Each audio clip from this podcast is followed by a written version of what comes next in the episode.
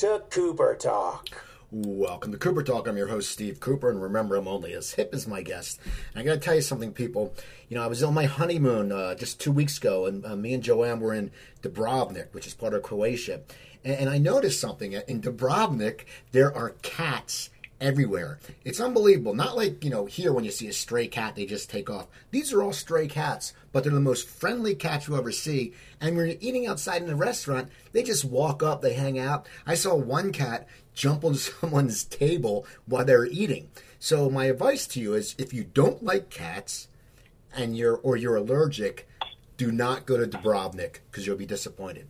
Anyway, we have a great show today. Uh, gentleman's very busy. I'm glad I got him. Uh, he's about to go to Scotland. He's going to go to a film festival. He's going to start shooting a film. This guy's working his ass off, and he's been in some of the my favorite films ever. And my guest is John Ashton. How you doing, John?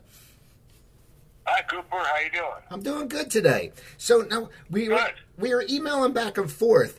You said you're going to Scotland. Is that for business or for pleasure? Uh, actually, I'm doing a Comic Con there with Judge Reinhold. Uh, they have the Edinburgh Comic Con uh, October 12th and 13th, and Judge and I are going over there and sign some autographs and meet some fans and have some fun. Now, have you done a lot of these Comic Cons, or is this one of your first? No, this is. I've only done a couple of them. You know, they're they're they're pretty weird, but they're fun. You know, uh, I did one in London a couple years ago. I did one in uh, uh, Stuttgart, Germany. Um, let's see where else. Uh, I did one back in Providence, Rhode Island. I did one in Colorado Springs. So I've done four or five of them. So they're they're fun. I, I it must be great. I mean, I know you know I know some people who have been on Star Trek and they get a completely different kind of crowd. But because you've been in such good movies, I mean, you know, you, I mean, Midnight Run, Beverly Hills Cop, Beverly Hills Cop Two, uh, some kind of wonderful. People must you must have a different crowd that comes up to you. Probably more a more humorous crowd, not the sci-fi type. Oh, definitely, definitely. Yeah, we get the uh, we get the movie crowd. You know, uh, um, and, and they're they- they're really nice. You know, they're, they they've been really friendly and great, and you know, uh, like you know, I mean, you do see all the Darth Vader guys walking around doing all that stuff, and, and that's cool too. You know. But they, that that that's a different element than, than we attract. You know, we we attract the moviegoers. Uh, you know, the well, I guess they're moviegoers too, but I mean, you know, a different kind of moviegoer. So um, it's it's it's you know it's it's weird because I was in uh, Stuttgart and I saw George Wendt there from Cheers, you know, and George is an old friend of mine, and you know I, I just run into people that are, are old friends of mine, and uh, actually I was in Stuttgart and I did a movie uh, uh, with Dolph Lundgren in Czechoslovakia years ago and Dolph was at the Comic Con in, in Stuttgart, and I never saw him. You know, and I wanted I wanted to go say hi to him, but the one in Stuttgart had like four different uh, uh, uh, venues. You know, in four different buildings. So he was in building three, and I was in building one, or something like that. And and and they were the size of of airport hangars, and they were huge, and and they were packed. It was just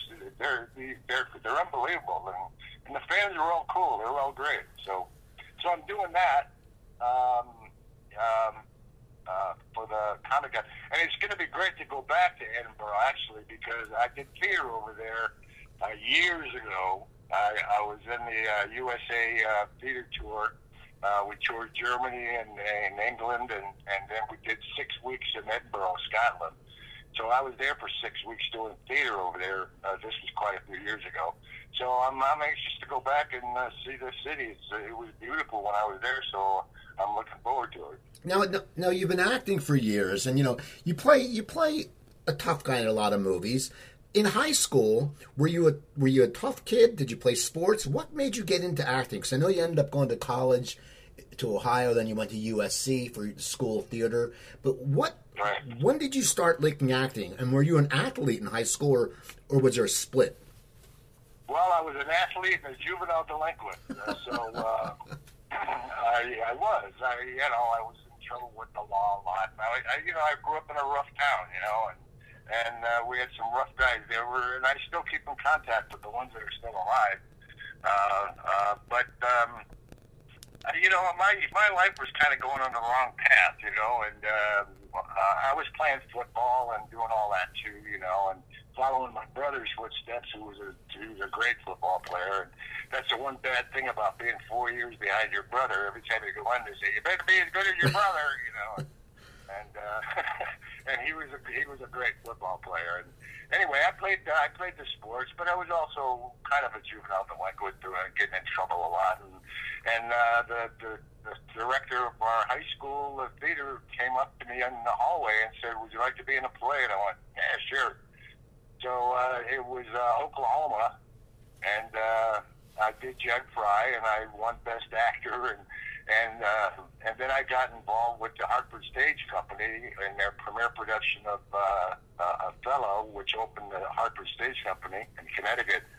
And uh, I was just sitting in the audience like at two o'clock in the morning at a rehearsal, and and I, I just looked around. I was only like 15 at the time, and and I just said to myself, you know, this is what I want to do. Uh, it keeps me out of trouble. I'm off the streets. I, you know, I could be out robbing a car or something. Instead, I'm sitting here and, and doing what I and I really enjoyed it. And you know, there were a lot of uh, Yale students that were in the in the production, and uh, and uh, I, I I made up my mind then. I said, this is what I want to do. And when I I could have gone to college in Connecticut somewhere, but I I wanted to get as far away from every possible connection I had with but it's, uh, so that's why I went to Ohio and I played football there for two years, and then I did summer stock in Cape Cod in '68, and um, uh, I was married and a one-year-old baby at the time, and and I was making 25 bucks a week in room and board, and uh, and I, you know, I just I, all of a sudden I said to myself uh, in summer stock, and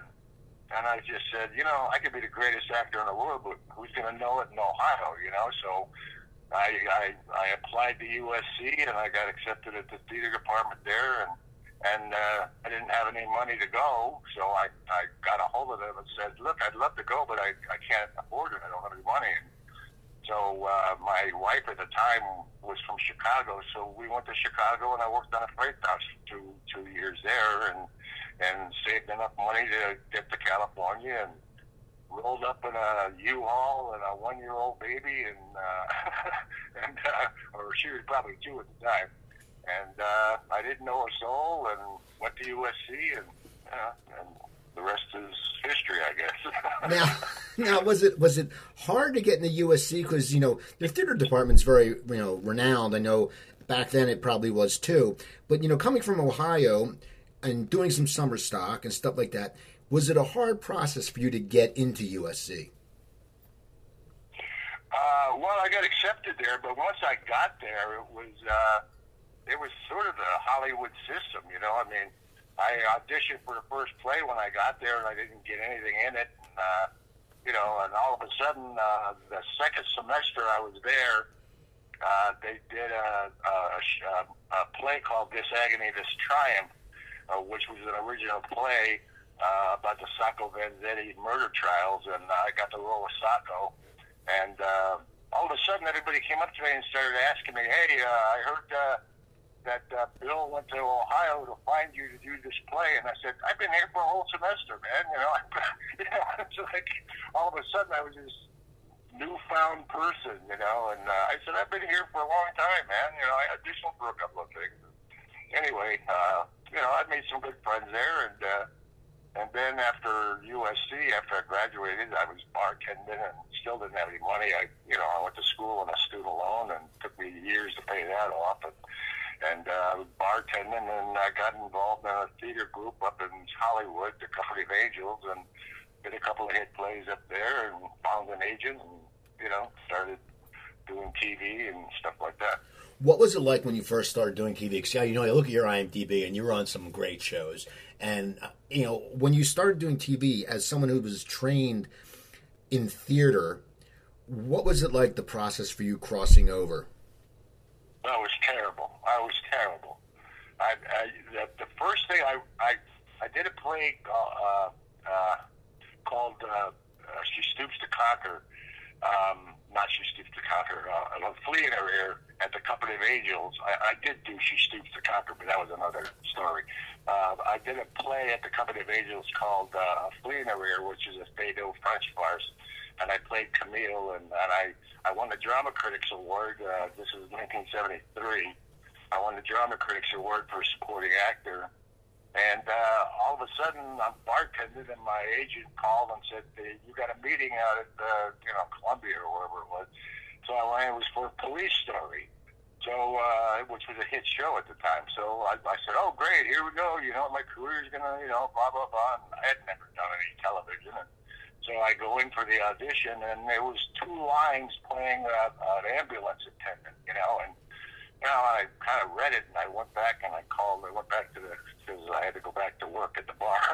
I called my agent and I said, I don't want to do this. It's two lines. They can get a wino to do this. They don't need an actor. And, he, and she said, well, you don't have any credits. You got to start doing this stuff and blah, blah. So I ended up taking it, you know, and doing it. And to this day, I regret doing it because for years after, you know, a few years after that, that's all I got called to do these little two line, three line parts. And, and uh, you know, and they, you know that's the way it is in Hollywood. You know, they kind of pigeonhole you into things. And anyway, I got a, got a couple of breakout stuff that I did, and then you know, got myself uh, out of that hole. So now, what kind of what kind of roles were you getting called for? A tough guy, a cop? What was in your early career? What were you getting called?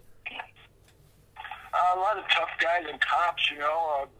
Uh, um, uh, you know, I did a Kojak and and. Uh, and then I, you know, I, I was kind of getting uh, discouraged with the whole thing, you know. And I, you know, I was a theater trained guy, you know, and I loved doing theater, and I still kept doing theater. Uh, you know, Ed Harris and I did True West in '81 at the South Coast Rep, and we both won Drama Critics Awards for that. But I was doing plays still along the way, you know, and and that the, the process of television was really kind of depressing to me, you know. So but then all of a sudden, you know, I got a Columbo, and uh, it, with uh, Dick Van Dyke was the guest star, and I was kind of the second star guest star, I guess. And and I just loved working with Peter. And Peter, one day they were going to shoot a scene, and I I, I, sh- I sat there all day, and they never got to the scene.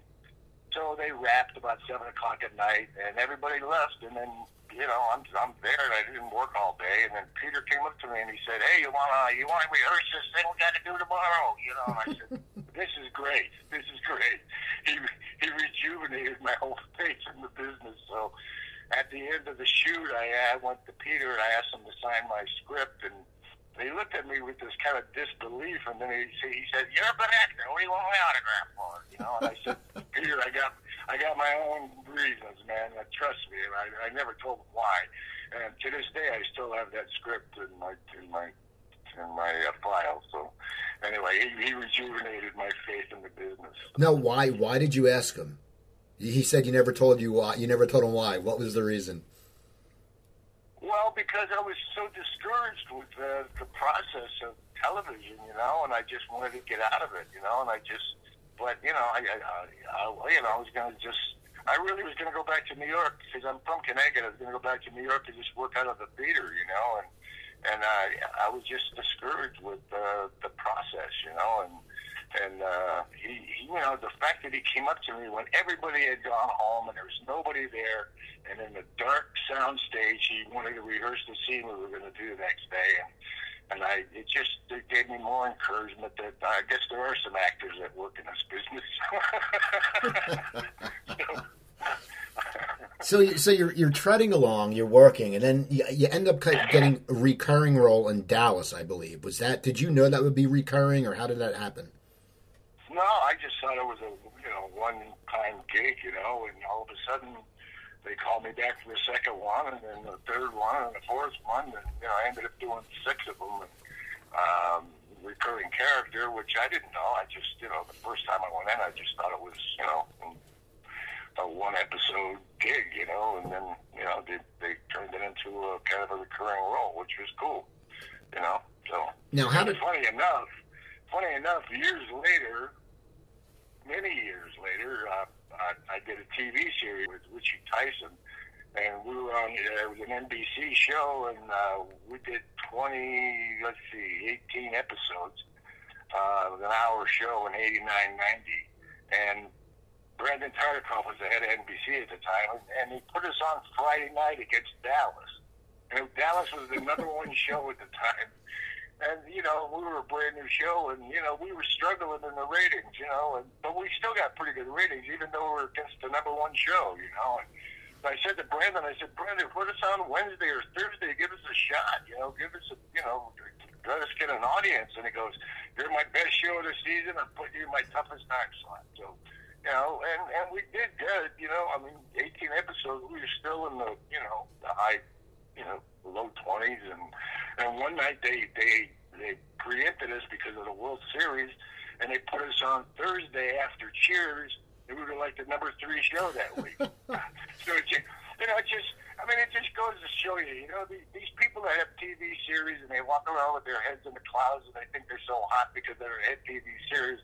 You know, I just want to go up to them and say, look, you got a good time slot. Shut up and you know, right. check and go home. You know? Well, I was going to say too. I mean, you know, back then, you know, when Dallas was on, there was only, you know, I grew up in Philadelphia. where you had channel three, six, and ten. You know, and that's what you watched. And there was some UHF that had 17, 48, and twenty nine. That had some sporting events and like the weekend schlocky movies. But so many eyes were on actors like you when you were in a TV series because there wasn't like now where there's eight hundred series. Well, yeah. Well, then, well, we had four channels, you know. We had, uh, you know, ABC, NBC, CBS, and uh, probably Fox or something, you know. So, I mean, you know, now there's a, and I remember we were shooting on location one day, and some lady came up to me and she said, I love your show, I love your show. And I said, well, thank you. She said, well, we watch Dallas, but we tape your show. And I said, why don't you tape Dallas and watch our show? So, yeah, that's when people. I mean, it's all numbers, man. You know, when these actors don't walk around thinking they're so hot, I guess just want to go, shut up, man. You know what I mean? It's, it's all numbers, and you know, you got a good time slot, and blah blah blah. And, you know, what I mean, So you, you know, I'm an actor. I just want to go do my job and go play golf. See, exactly. So, so you're you're doing your job, and now how does Beverly Hills Cop come up? And and you had to know it was going to be a hit because Eddie Murphy was pretty damn big. No way, no way. Actually, Beverly Hills Cop, Ed Harris and I did uh, True West on a South Coast repertory um, in 1981.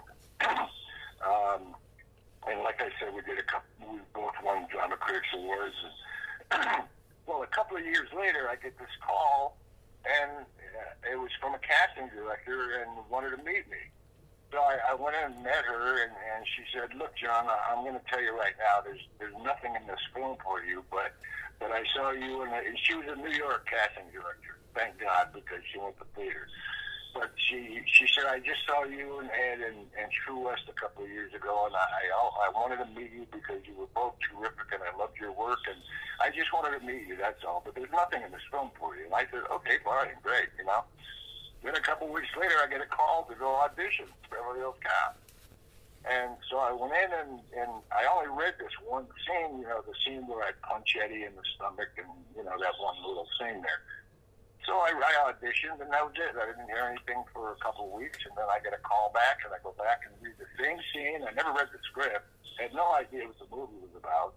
And I went in and read the same scene again and they said thank you and I left and and then no, I didn't hear anything for three or four weeks, and all of a sudden I go back here and read the same scene again, you know. And I'm going, well, okay, fine. And then they finally they have these callbacks, and uh, I go in and, and and there's there's like 50, 50 actors in the hallway, you know. I'm going, well, you know, what's going on here? So they came up to me and they said, okay, and they, they brought Judge over to me and they said, okay, you two, you two, you two, and they were just pairing people up. And thank God they happened to pair Judge and I up, you know, and to go into audition. Well, I, this I found out later. Originally, Mickey Rourke was going to do uh, Beverly Hills Cop, and it was a it was a drama. It was a serious film, you know, about him going to, to revenge on his on his buddy that gets killed. So it was a it was a heavy movie, and then Mickey Rourke didn't do it, and uh, it went to Sylvester Stallone. And then Stallone was going to make it uh, Rocky blows up Beverly Hills, you know, and had it all. So, uh, or Rambo, I should say, instead of Rocky. But all of a sudden, it went from a serious film to an action film to they got Eddie and made it a comedy. So now I judge comes up to me and he says, "Well, you know, we're reading together." I said, "Okay, great," you know. And, and he said, "Well, how'd you like the script?" And I said, "I don't know. I never read it." And he goes, "You never read the script?" And I said, "No." So he was frantically trying to give me the rundown of the scenario and blah blah blah. I, finally said, "Look, forget it. We're just going to wing it," you know. And he like freaked out and. So we're going and just winged it, and uh, a lot of the ad libs we threw in that audition, they put in the film, and and then uh, you know obviously I ended up getting it, and and Marty Brest is like my favorite director. I, I did Midnight Run with him also, which is another story. But um, so you know Marty would would let Judge because Taggart and Rosewood were, were were very minor roles in the original script. They they were very big roles, uh, but uh, Marty would shoot a scene. I mean, for instance, it would say Taggart Rosewood wait in the car, and that's all it would say. So Marty would shoot that, and it would be Judge and me just sitting there drinking coffee, looking up at the windows, and blah blah blah. Then he'd shoot that three or four times, and then he'd go, "Okay, we got that. Now you guys just play with it and have some fun." And then Judge and I would start ad libbing, and that was all left in the movie. And then Marty just kept letting us do that. That climbing over the wall stuff was all ad lib stuff. It was so Judge and I ended up creating because of Marty, letting us do it, uh, creating these characters that end up being co-stars of the movie. So, and that was all Marty, man. I mean, Marty's fantastic. Oh, I love him. And, and then Midnight Run was another story. Um, I was at a play uh, that Joey Pantoliano was doing, and uh, at intermission, I ran into another actor friend of mine, and he said, "Well, you're doing Midnight Run, aren't you?" And I said, "I don't know. I haven't even read it. What's it about?" So he said, "Oh, you're perfect for it. You got to do it." I said, "Well, who's doing it?" He said, "Well, Marty Brest." And I said, "You're kidding." so I got a hold of Marty, and I said, "Hey, Marty, I heard about this thing, Midnight Run. I mean, you know, sh- uh, you know, shouldn't I be in this? Somebody told me I should be in this." And, and he goes, well, you yeah, yeah, you'd be great. He said, but you got audition for it. And I go, oh, I got audition for you, Marty, you know. so he said, no, not for me, for Bob. Bob wants to read with everybody. So I said, that's great. So I went into the audition, and there's 30 or 40 actors out in the hallway, you know, and everybody was scared to death to go on and read with De Niro, you know. And I was looking forward to it. You know, I was like really excited. I said, "Good, I got a chance to go read with an actor." You know, it's like instead of a casting director, you know. And I went in and I lived a bunch of stuff with Bobby and stuff, and which I found out later. I walked out of the room and Bob said, "I want him." So, uh, and Bob was a like fan of mine because you know, cop one and two were out, blah blah blah. So anyway, so that that, that was how that happened. So. Well, now after Beverly Hills Cop when it became a big hit, how did it change your life? You probably got recognized a lot, and I guess because your character is very gruff, I'm sure some people probably thought you were like that in real life. How did your life change when that became a hit movie? Uh, well, yeah. I mean, you know, we couldn't uh, go anywhere. Obviously, I mean, uh, I remember uh, I went back to New York to do Good Morning America with uh, with Judge, and uh, I was with my wife at the time, and we went into into New York, and that was that was after the first one, and uh, and uh, you know I didn't make all that money, much money, you know, but I mean it, everybody, I mean I couldn't walk down the street in New York, it was like unbelievable, you know, and and I was like freaking out, going, "Wow, I, didn't, I guess this movie's really popular." you know? I mean, I didn't know, you know. I, so, um, um, um, God, so Judge and I did Good Morning America, and I'll never forget. I was on uh, Joan Lunden, and, and uh, we did the interview. And Judge Judge to goes, "What do we talk about?" And I said, "The judge is their show, not ours. We'll just answer the questions they ask us, you know." so he said, "I guess you're right." So anyway, at the end of the interview, uh, at the end of the thing on Good Morning America, she says, uh, "Well, John, not bad for your first time out, huh?" You know, like I was some just fell off the turnip truck or something. You know, I looked at her and I said, yeah, I said, yeah, I'm a 22 year overnight success. You know, it's like it's unbelievable. Like. Now, what what was it like doing scenes with Eddie? Was he very serious? Was he a very serious actor, or was he a cut up because he did have the background of comedy? No, Eddie's pretty serious about it. You know, I mean, once the camera's on, he's funny. But I mean, he really, you know, he he comes to the set with a purpose. You know, he doesn't he doesn't screw around too much. He really doesn't. He, he but, but he's a you know he's a pro man. I mean, he and he he changed a lot of scenes, you know, and and stuff, and and uh, no, he was you know he's he's serious about what he does. He's a funny dude, man. He's a very very creative guy, and, and it was great to work with him, you know, and and to just be able to bounce off of him and and we had lib stuff and he'd bounce back and you know it was it was it was really a pleasure. It really was. Well as an actor you know we had talked about midnight run and you were excited to read with de niro. And for me i mean charles grodin cracks me up. I remember when he'd be on the tonight show and he just always act like a jerk and, and some people thought he was. And then i saw him in interviews and i read his book and it was, it was a very good read his first book what was it like acting with those two? Because you have to feel like you've really stepped up to the big leagues because they're trained actors. You're a trained actor. Did you get intimidated when you started doing scenes with them, or did it just come naturally because of your background? You know, uh, I, I it was pretty natural for me. I mean, I felt very comfortable with Bobby and, Chuck. You know, I mean, and we got we, we got along great, and uh, um, I'll, I'll never forget the, the scene where I, in Midnight Run, where I pull up in the car with the shotgun and two bad guys got him in the, in the alleyway there and, and all that. Um, I don't know if you remember that scene, but mm-hmm. uh, I'd pull up in the in the car and blow my shotgun out and get out, and, you know, knock the two bad guys out and grab them and all that stuff. Well, well, it's another great Marty thing, you know. Um, that um, we got to the set, and I said, Marty, what do you want me to do here? And he said, well, just kind of hide the shotgun by your leg and walk across the street and get the, you know, find them in the alley. And I said, Marty, that's boring. I said, well, I want to pull up in the car and blow the shotgun out. and he goes, oh, great idea. So they spent like four hours building this ramp for the car, doing all this stuff. And and anyway, so we do we do the first take, and I pull up, I blow the shotgun out, I come out, and the bad guy says, "Oh, you're in trouble." And I said, "Yeah, speak into the microphone," and I knock him out, and then I go over to Bobby and, stuff, and, and then my buddy yells, "Cut!" and then, and then Chuck goes, "The new Ward Bond," which was a real compliment to me. I said, "Well, thanks, Chuck. You know, that was great."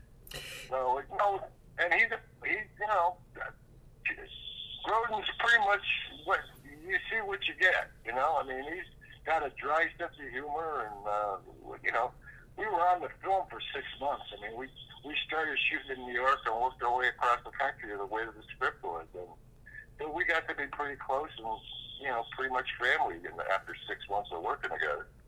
Now, as you're working, you know, you're in these two hit movies. Are now are you still auditioning, or are people offering you parts at this point? Well, mainly, I, you know, I, you know, I, I, I get offers, but there are times when they call and they want me to audition. I go, for what? I'm, no, go watch a movie. You know, I just, unless it's, you know, unless it's, it's a real big, major thing, uh, then I'll go audition for it. But right right now I'm, I'm I'm doing a lot of independent films, uh, which I really really enjoy because it it's sort of getting me back to my roots and and working with these young creative kids, you know, and it, it's it's kind of like doing a play, you know. It's just you know I I have a movie out now on the festival circuit, and I'm doing. I just got back from Boston actually at the film festival there, a movie called Once Upon a River, and and I loved the script, and I loved that character I played, a character like you've never seen me do, but but characters I've done on stage before, but never had the opportunity to do on film. I play a hermit that lives on the river who, who takes in this runaway girl, and and um, it's and it's taken from a book uh, uh, by Joe Campbell, uh, Once Upon a River, and uh, I'm really proud of the movie, and I'm, and uh, it's running around the circus circus now at the festivals, and and I'm just getting ready. I, I did a movie a couple of years ago called Uncle John, an independent film with Ronnie Gene Blevins, and he's doing a film in Texas now called Death in Texas. So I'm going to go down there and work with Ronnie on that, and and uh, so I'm I'm really. Uh, independent films for me right now are, are the way to go. I mean, I, I just I love doing them. I love being around that atmosphere, that creative atmosphere, and you know, and getting away from kind of the Hollywood stuff. You well, know? well, when you do these, not, that I, not that I have anything. You know, somebody wants me to go to Hollywood and do something that I really want to do, but you know, I'm, I'm at the point in my life now that I, you know, I want to do what I want to do. You know, I, you know, I don't. I don't feel like I have to prove anything to anybody. Well, you know, you, you don't. I mean, you look at your career. Like, okay, you also were in one of my uh, one of my favorite John Hughes movies, Some Kind of Wonderful. And you know, anyone who's a young director knows John Hughes' work, so they must be like, "Holy crap, we have someone who is in one of his movies." How did that come about? How did Some Kind of Wonderful come about? Did did you get offered that, or did you have to audition? Um, I think I got offered that. Um, that is true. And actually, John wrote it and produced it, and Howie Deutch directed it. Um, and uh, John was wrote and produced and was directing uh, She's Having a Baby with Kevin Bacon in Chicago while we were shooting Some Kind of Wonderful. And uh, John wanted me to be in She's Having a Baby to play Kevin's neighbor in that. And, uh, and that was shooting at the same time we were shooting Some Kind of Wonderful. So I was actually flying back and forth from LA to Chicago uh, on two John Hughes movies at the same time, but one was being uh, directed by Howie Deutch, and, and John was directing the other one. And, and I got to Chicago, and we got we got a bunch of rain, and we got behind schedule, and then Howie was yelling that he needed me back in LA, and it was kind of funny. And I, you know, John was producer and wrote both of them, so he was the boss. So I said, John, you tell me where to go, and I'll go there. You know, I mean, you're the boss, so wherever you want me. And so anyway, I, I did both of those at the same time, and it was, it, and I love John Hughes too, and you know, rest his soul. And he he's a terrific guy, and uh, I got along great with John. And, and then he called me after that, and I did a cameo for him in uh, uh, Curly Sue. Uh, I did a one day. He called me and he said, "Would you fly to Chicago and just do this one day cameo?" And I said, "Sure." So I did that him too. So uh, he was a terrific guy, and a big loss. Now, now, when Beverly Hills Cop wrapped, did you know there would be a sequel, or did, was that something that you got hit with later that he said there's going to be a sequel? Uh, what was that? When Beverly Hills Cop wrapped the first one, did you know there would be a sequel, or was that when were you told there'd be a Beverly Hills Cop two? Uh, not for a while. After the first one came out, they they kept trying to do a TV series of it. Um, and Judge and I said, no, we don't want to do a series. And I did. I wasn't interested in doing a series because, you know, my I was my film career was doing pretty good, and and I, you know, I said no. I uh, and Judge didn't want to do one, and then all of a sudden the movie came up, and you know, we, we and actually I was shooting. Uh, I was shooting down in North Carolina a film when when they called me for Cop Two, and. uh and then I found out later, talking to Jerry Bruckheimer and everything, what their original idea was, they, after the first one was so successful, they wanted to take them all over the world. And they wanted to do, like, you know, Beverly Hills Cop all over the world, you know, like in London and Tokyo. And, you know, that was their original idea after the first one was so successful. But uh, they, uh, they stayed in L.A. for the second one, and obviously I didn't do the third one. So um, anyway, so. So as you were going through after that, you know, you're doing movies, and then you start doing TV. Was it harder to get work? Were you getting pigeonholed as a certain character, or and were you feeling a little stifled as an actor? You know, doing the same, somewhat of the same kind of roles. Well, you know, I, the thing is, after Cop was so successful, and and you know, that's just Hollywood for you. You know, uh, I got offered all these cop roles. You know, it was just one after another, and I and I said I just did that. I don't want to do that again. You know, I, I was a character actor. You know, I was a stage actor. I did a lot of a lot of different things on stage.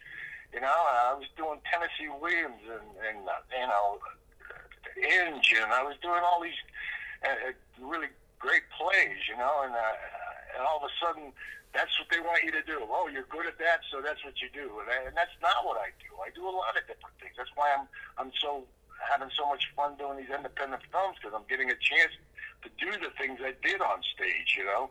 So you know, then somebody asked me one day, "Oh, you play a lot of cops," you know, and I said, I finally just said, "Look, I don't play occupations. I play characters. All right." so, so, uh, and actually, the Death in Texas, which I'm going to do, I'm playing a cop, but he's a great character. You know, and I don't care that he's a cop. And, and, and it's a it's a it's a cool character, you know. So, like I say, I don't play occupations; I play characters. All right. Yeah, I mean, I mean, that makes sense. And the thing is, though, it must have been somewhat frustrating for you when you were getting all the same roles of offers because you are trained. You've done True West with Ed Harris. You know, you you're a trained actor. Did, did you start getting a little discouraged about the business at, at any time? Oh, absolutely, absolutely. I, you know that, and I turned so many of those down. You know, and I just said, I, you know, I don't want to do. And that's why when Midnight Run came up, I was I jumped on it. You know, because it was a bounty hunter. I was different. You know, it was it was so different than Taggart's. You know that that's why I wanted to do it so badly. And and thank God it, it came out successfully. But but uh, you know, I'm a character actor. I want to play different things. I, you know, I don't want to play. You know, uh, it, it baffles me. And I used to, I had friends I used to play golf with that were on soap operas, but I, I said, man, I don't know how you do that, man. Because that drive me nuts. Doing the same thing for 20 years, it drive me up the wall. I couldn't do it. I just couldn't do it. Now. So, you know, all of a sudden, I'm getting needled into these cop rules. I go, I don't want to do that, man. It's like. Now, did it did it hurt your career because you turned these roles down? Did all of a sudden start people saying he's not playing a cop? We're not going to offer him. Oh yeah, yeah. I mean, I could have made a lot more money. You know, I could have done all that stuff, and you know, but I would have do other things. You know, I'm a creative guy. I, I just, I, I, I just, uh, I don't know. I, you know, have, but then you know, Robert Mitchum was a very good friend of mine, and, and he he'd turn things down and turn things down, and then he he finally get bored and just go do something, you know, just because he was bored, you know. And, and he used to always say, "Yeah, we have people come up to me, they go, yeah, Bob, we know you're a terrific actor, but uh, would you mind doing this uh, lousy movie for us?" and he said I was bored, so I did it. so, so you're working. You know, you've had this good career. How did uh, Gone Baby Gone come up? Was that something out of the blue, or was that something that you wanted to work with Affleck, or how did that come about? That that was totally out of the blue. Uh, I'm I'm a big Dennis Lehane fan. I read all of his books, and uh, just because I liked I liked his writing, and I had read all of uh, his books, and I had read Gone Baby Gone, and uh, all of a sudden out of the blue, I got a call from my agent said. Uh, they want you to do uh, uh, Gone Baby Gone. Ben Affleck wants you to do it. And I said, great, man, you know. So, uh, I mean, that just totally came out of the blue. And then I got to Boston to shoot it, and uh, the casting people came up and said, you know, you were the first one cast, and Ben insisted on you for this role, and blah, blah, blah. And, uh, and luckily I got to do it. And then I said, well, who's playing my partner? And they said, Ed Harris. And I go, oh, fantastic. We're going to have a blast, you know. What was was was Ben a fan or or what what what do you think? Why were you the first one cast? Well, I heard a story. Happened on Gigli, but uh, Marty Brest directed Gigli with Ben, and uh, uh, Ben had and Ben had come up to him on the set one day and said, "I want to be your next John Ashton." And, and Marty, because Marty was notorious for never casting the same people twice and he cast me in two movies. That's why Ben did that because he wanted to work with Marty again. You know, so anyway, uh, he was a fan of mine because of that, I guess, we had a, we had that association with Marty. Now, at this time, in when you're shooting Gone Baby Gone, and you know you did some other TV, were you still doing theater, or did you start pulling away from theater? Well, I I just hadn't had the opportunity. I mean, I'd, I'd love to do theater again, you know, but I, I, I want to do the right thing, you know. I got the, the right play has to come up, you know. I mean, uh, you know, uh, unfortunately, you know, Broadway has become Hollywood East or something, you know. And you got to be a, a TV star to do Broadway now, you know. So, what you, you know, what can you do? But uh, I'd love to do it. If the right play came along, I'd love to do another big play. Now, when I look at your IMDb, you didn't work for a few years. Was that a choice of yours, or is that just something like in the late, the mid 2000s? Because I have friends who have been on a TV show, and then they were a voice in Coco, and then he couldn't get work for a year and a half, and it, it must be frustrating. Did you choose not to work much, or, or what happened? Why, why weren't you? Were you not going out for auditions, or was because you moved to Colorado, or what happened? Well, I, I moved to Colorado, which was was one of the reasons, and and the things I was being offered, I didn't want to do. Uh, I, I moved to Colorado because uh, I wanted to raise my son here. I didn't want to raise my son in LA. Um, and I, you know, I lived at that time. I lived in a pretty nice area in LA, and uh, some kid got killed uh, uh, on uh, uh, waiting for his bus to go home, and it was a really nice part of LA. And and I just said, you know, you can live in the greatest greatest area in LA, but five minutes down the hill and you're in the, the garbage, you know. So I, I just didn't want my son to grow up there, and uh, I had been doing a lot of, and I I played one in Colorado, and I I liked it here, and and I liked the people, and and uh, uh, it was right around the Rodney King riots, around 93, 92. Um, uh, and I'm, I'm flying from Colorado into LAX, and I'm going to look at all these burning out buildings and stuff like that. And I said, "That's it, I'm out of here." And I I uh, I put my house up for sale and bought a house in Colorado. And actually, bought the house here when I was shooting uh, Little Big League in Minnesota. And uh, my wife came out and found the house and bought it, and we moved here. So part of part of it was that reason, you know, that uh, Hollywood they they think if you don't live there, you live in Mars. You know, I mean, it's just unbelievable they, how how backward they are in such a technically profound business, and and they just are so backward that way. I mean, if you don't live there, you live on Mars. I mean, it's just, and uh, you know, and I had no problem, and I actually they did the series. They did do it a couple years ago, Beverly Hills Cop, which never sold and I, I didn't do the pilot, but but uh, the director wanted to meet me, and so he sent me the script, and I read the script, and I wasn't in it, you know, the pilot, and and Eddie was going to be in it, and Judd was in it, and uh, the the pilot was really about Eddie's son and Eddie helping him out, but uh, anyway. So I get on the plane and I fly to LA to have this meeting and I read the script so I go to the meeting, and and uh, Sean says, "Well, you know, John, would, would, if if the show goes, will you be in it? Would you be in it?" And I said, "Well, I don't understand why I'm not in the pilot."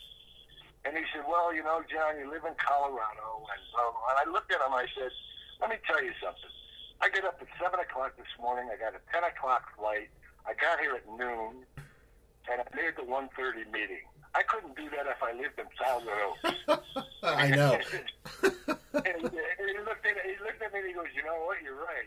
You know, so I mean, uh, I, I just look at these people. I go, you know, it's unbelievable. It's unbelievable. Now, how did how did you choose Colorado? Like I, I lived in LA for years, and I moved back to New Jersey where I grew up, so it was an easy move. How did you choose Colorado? Because you know you, you grew up in Massachusetts, you went to school in Ohio, you lived in LA for a long time. What was made Colorado special for you? Well, like I say, I, I played a golf tournament. That's how I found the town, you know, and uh, um, and and uh, it had four seasons. You know, it had summer, fall, winter, spring. Uh, the, the mountains, the Rockies are beautiful. Uh, you know, I mean, the countryside is beautiful, and uh, you know, I, I and at that time, now the town has grown like crazy, but at that time, it was a small town, you know, and I wanted my my son to have that opportunity you know, to grow up in a small town and not have to worry about gangs and all this other stuff, you know, and and uh, and he he thanks me to this day for giving him that opportunity because he lives in L.A. now working for a video game company. You know? now, so, you've mentioned golf. I always tell him, I said, I, I worked my tail off to get you out of this. Right. Out of your back. Dad, I hate it too, but this is where my job is. And I said, that's the only reason I live there. Right. Now, now you've mentioned golf a few times. How long are you, How long have you been golfing? And do you have a group of celebrity buddies you golf with, or who do you golf with? I've, I've played with Dennis Quaid and a lot of different people. You know, Uh, we we, we used to have a thing, uh, we used to have a thing called the Celebrity uh, uh, Golf Tour, and it was great. There was a lot of a lot of athletes, uh, a lot of actors. Uh, it was called the GPA Celebrity Players Tour, GPT. I mean, um, and uh, actually, I started playing golf when I was bartending down at near USC at bartender. Even after I graduated, I ended up managing this bar down there, and I worked from ten to six at the bar, and then go and do my plays in Hollywood at eight o'clock, and then come back and close the place after. Anyway, I was managing the place, and and um, and we had a lot of cops used to hang out there, and. Um, one day one of the cops came in and said, um, my wife bought me some new golf clubs. Anybody want to buy these? And I said, how much you want for these? He said, give me 50 bucks. So I bought them, and they sat in my, my apartment because I was single at the time. I, they sat in my apartment for months. And one day I was bored, had nothing to do, and I said, I'm going to grab those and go out. And I went out, I was hooked. And so I started playing, and then I then I there used to be a group called the Thursday Thieves out in Los Robles, where all the actors and and directors and people that weren't working would play. And uh, sorry, there's a plane going over, That's a or a helicopter actually. But uh, anyway, so every Thursday we get a group of you know ten foursomes and stuff, and that's by the way, that's how I found Colorado. Uh, I don't know if you remember Don Porter, the uh, old character actor. Uh, he did uh, Gidget, uh, not Gidget, uh, uh, the little girl, uh, Don Porter. You you know, he, he's Right. an old old actor. Anyway, he came up to me one day and he said, "Hey, I'm supposed to play in this celebrity tournament in Colorado. I can't make it. Would you fill in for me?" And that's how I I found Colorado. I filled in for Don Porter because he couldn't make the tournament. Now, now you do golf. You you know you're living in Colorado. You're living a good life. Now you said recently you've gotten into these independent movies. How did you get back into the ind- independent movies? Did someone seek you out and was and are they intimidated or do they sit there and worry because you are a very accomplished actor and if they're younger are they intimidated when they pitch you a movie? Well, it's weird, you know. Uh, to Uncle John, which I did uh, a couple of years ago, uh, these guys were out of Chicago, and uh, we shot it in uh, Lodi, uh, Wisconsin, actually. But uh, and I found this out later. You know, they they found my email address somehow, and all of a sudden I got this email, and they said, you know, would you be interested in doing this film? And they sent me the script, and I read it, and I got a hold of them. I said, I'd love to. You know, and they didn't have any money. I mean, you know, but I didn't care about the money. It was a great character, and I wanted to play it. so later on, I found out that they had they were watching Beverly Hills Cop, and then and they said, you know, he'd be a really good Uncle John, you know. and uh, I to this day I feel because Uncle John is a farmer out in the country and stuff like that. I said, how did you ever connect Taggart with Uncle John is beyond me. but I'm glad he did. But and then this movie I have coming out now, uh, Once Upon a River. Um, she got a hold of my manager, and uh, Haroula Rose is directed it. She did a great job, and we shot that in uh, Antioch, Illinois. Um, but she got, got a hold of my manager, and, and my manager called me, and I read the script, and I said, "Yeah, let's do it." And uh, you know, there, uh, there's not not a lot of money involved in these things, but that, that's you know, when I was doing theater, well, the Company of Angels, I paid twenty dollars a month to, to work in that theater. You know, so I mean, uh, you know, I, I'm not concerned about that. I mean, it, you know, of course, you always, you know, great to go out and make a ton of money and be do whatever, but uh, money, money's not, uh, you know, my only. I'm, I'm, I'm, I'm more concerned about the character, and doing the job, and doing that right. And, you know, if the money's there, it's there. If it's not, it's not. You know. So, Now, now, what kind of what kind of roles are you looking forward to playing? You know, because the indies you can play whatever, and you said you know you'll play a cop if it's a character. What kind of characters do you want to play at this point in your life, and have they changed at all as you've gotten older? Well, I, I, I, want to play, you know, characters that are, are that are that are rounded out characters, you know, that are that are, you know, like uh, theater characters. You know, I I mean, I I'm attracted to the story and and and, and the characters now. You know, I don't care about all these blow ups and all that stuff. I mean, that just doesn't do anything for me. You know, I want I want I want to play a character that's got some stuff going on. You know. Uh, you know, this character I'm playing Once Upon a River is a hermit that lives on a river, but, it, but he's such a well-rounded. There's, there's such stuff going on. That, and same with Uncle John. There's there's more going on inside of him than what he says. You know. And then I'm attracted to story. I want to I want to do a good story with a good character, and, and you know, and and and and, and uh, smoke my character in Once Upon a River is this old hermit. And I, I that uh, Q and A at one of the festivals, and I said, I'm finally getting old enough to play the characters I played in college. I'm, you know. because in college I was always the character guy. You know, I'm, you know, I was 22 years old and I'm playing, you know, uh, uh, Big Daddy. You know, I always played the old character guys on, on stage in college. Now I'm getting to the age where I can play them for real. exactly.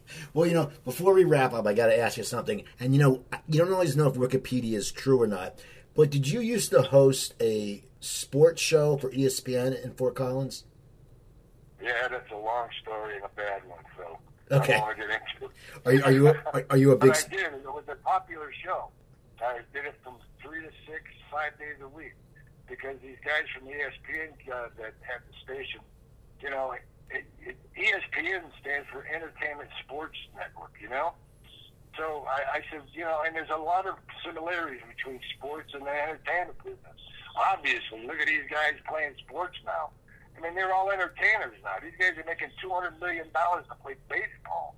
I mean, please, you know. So I mean, so I was trying to to do a show with this other sports guy who was who was a, a football player. For anyway, it's a long story, but the, the connection between entertainment and sports, you know. So I, I we would uh, do do shows about that, and I got and then during the Celebrity Players Tour.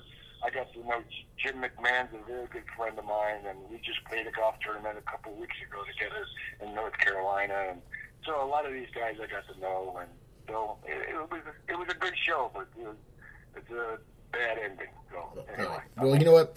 I uh, this I want to thank you for coming on. You know, as I said, you know, mid, midnight run to me it still always makes me laugh my ass off, and and Beverly Hills Cop is just a classic, you know, because I grew up. I'm at the age where you know Murphy was breaking, you know, as we're like the same age, so it was it was just something.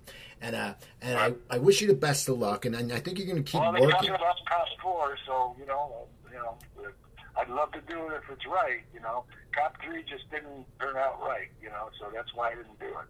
There's a lot of a lot of other reasons why I didn't do it, but but uh, I would love to do Cop Four and, and get together with Judge and Eddie again. It'd be a blast, you know. Well, I want to thank you again. People, go go check out John Ashton. Go to his IMDb. Uh, your website, I believe, is johnashton.com. Oh, right, right. Go to his website. Just go look at his work. Go, go, go. You have, you know, look at his movies. You know, if you haven't seen some kind of wonderful, go. He plays the father, you know, a, a caring father. So people, check that out. Uh, go to my website, coopertalk.net. I have over 750 episodes up there. Email me, cooper at coopertalk.net. And if you listen to me on iTunes, do me a favor, give me a five-star review and write something nice. So anyway, I'm Steve Cooper. I'm only as hip as my guest. Don't forget, drink your water, eat your vegetables, take your vitamins, and I'll talk to you guys next time.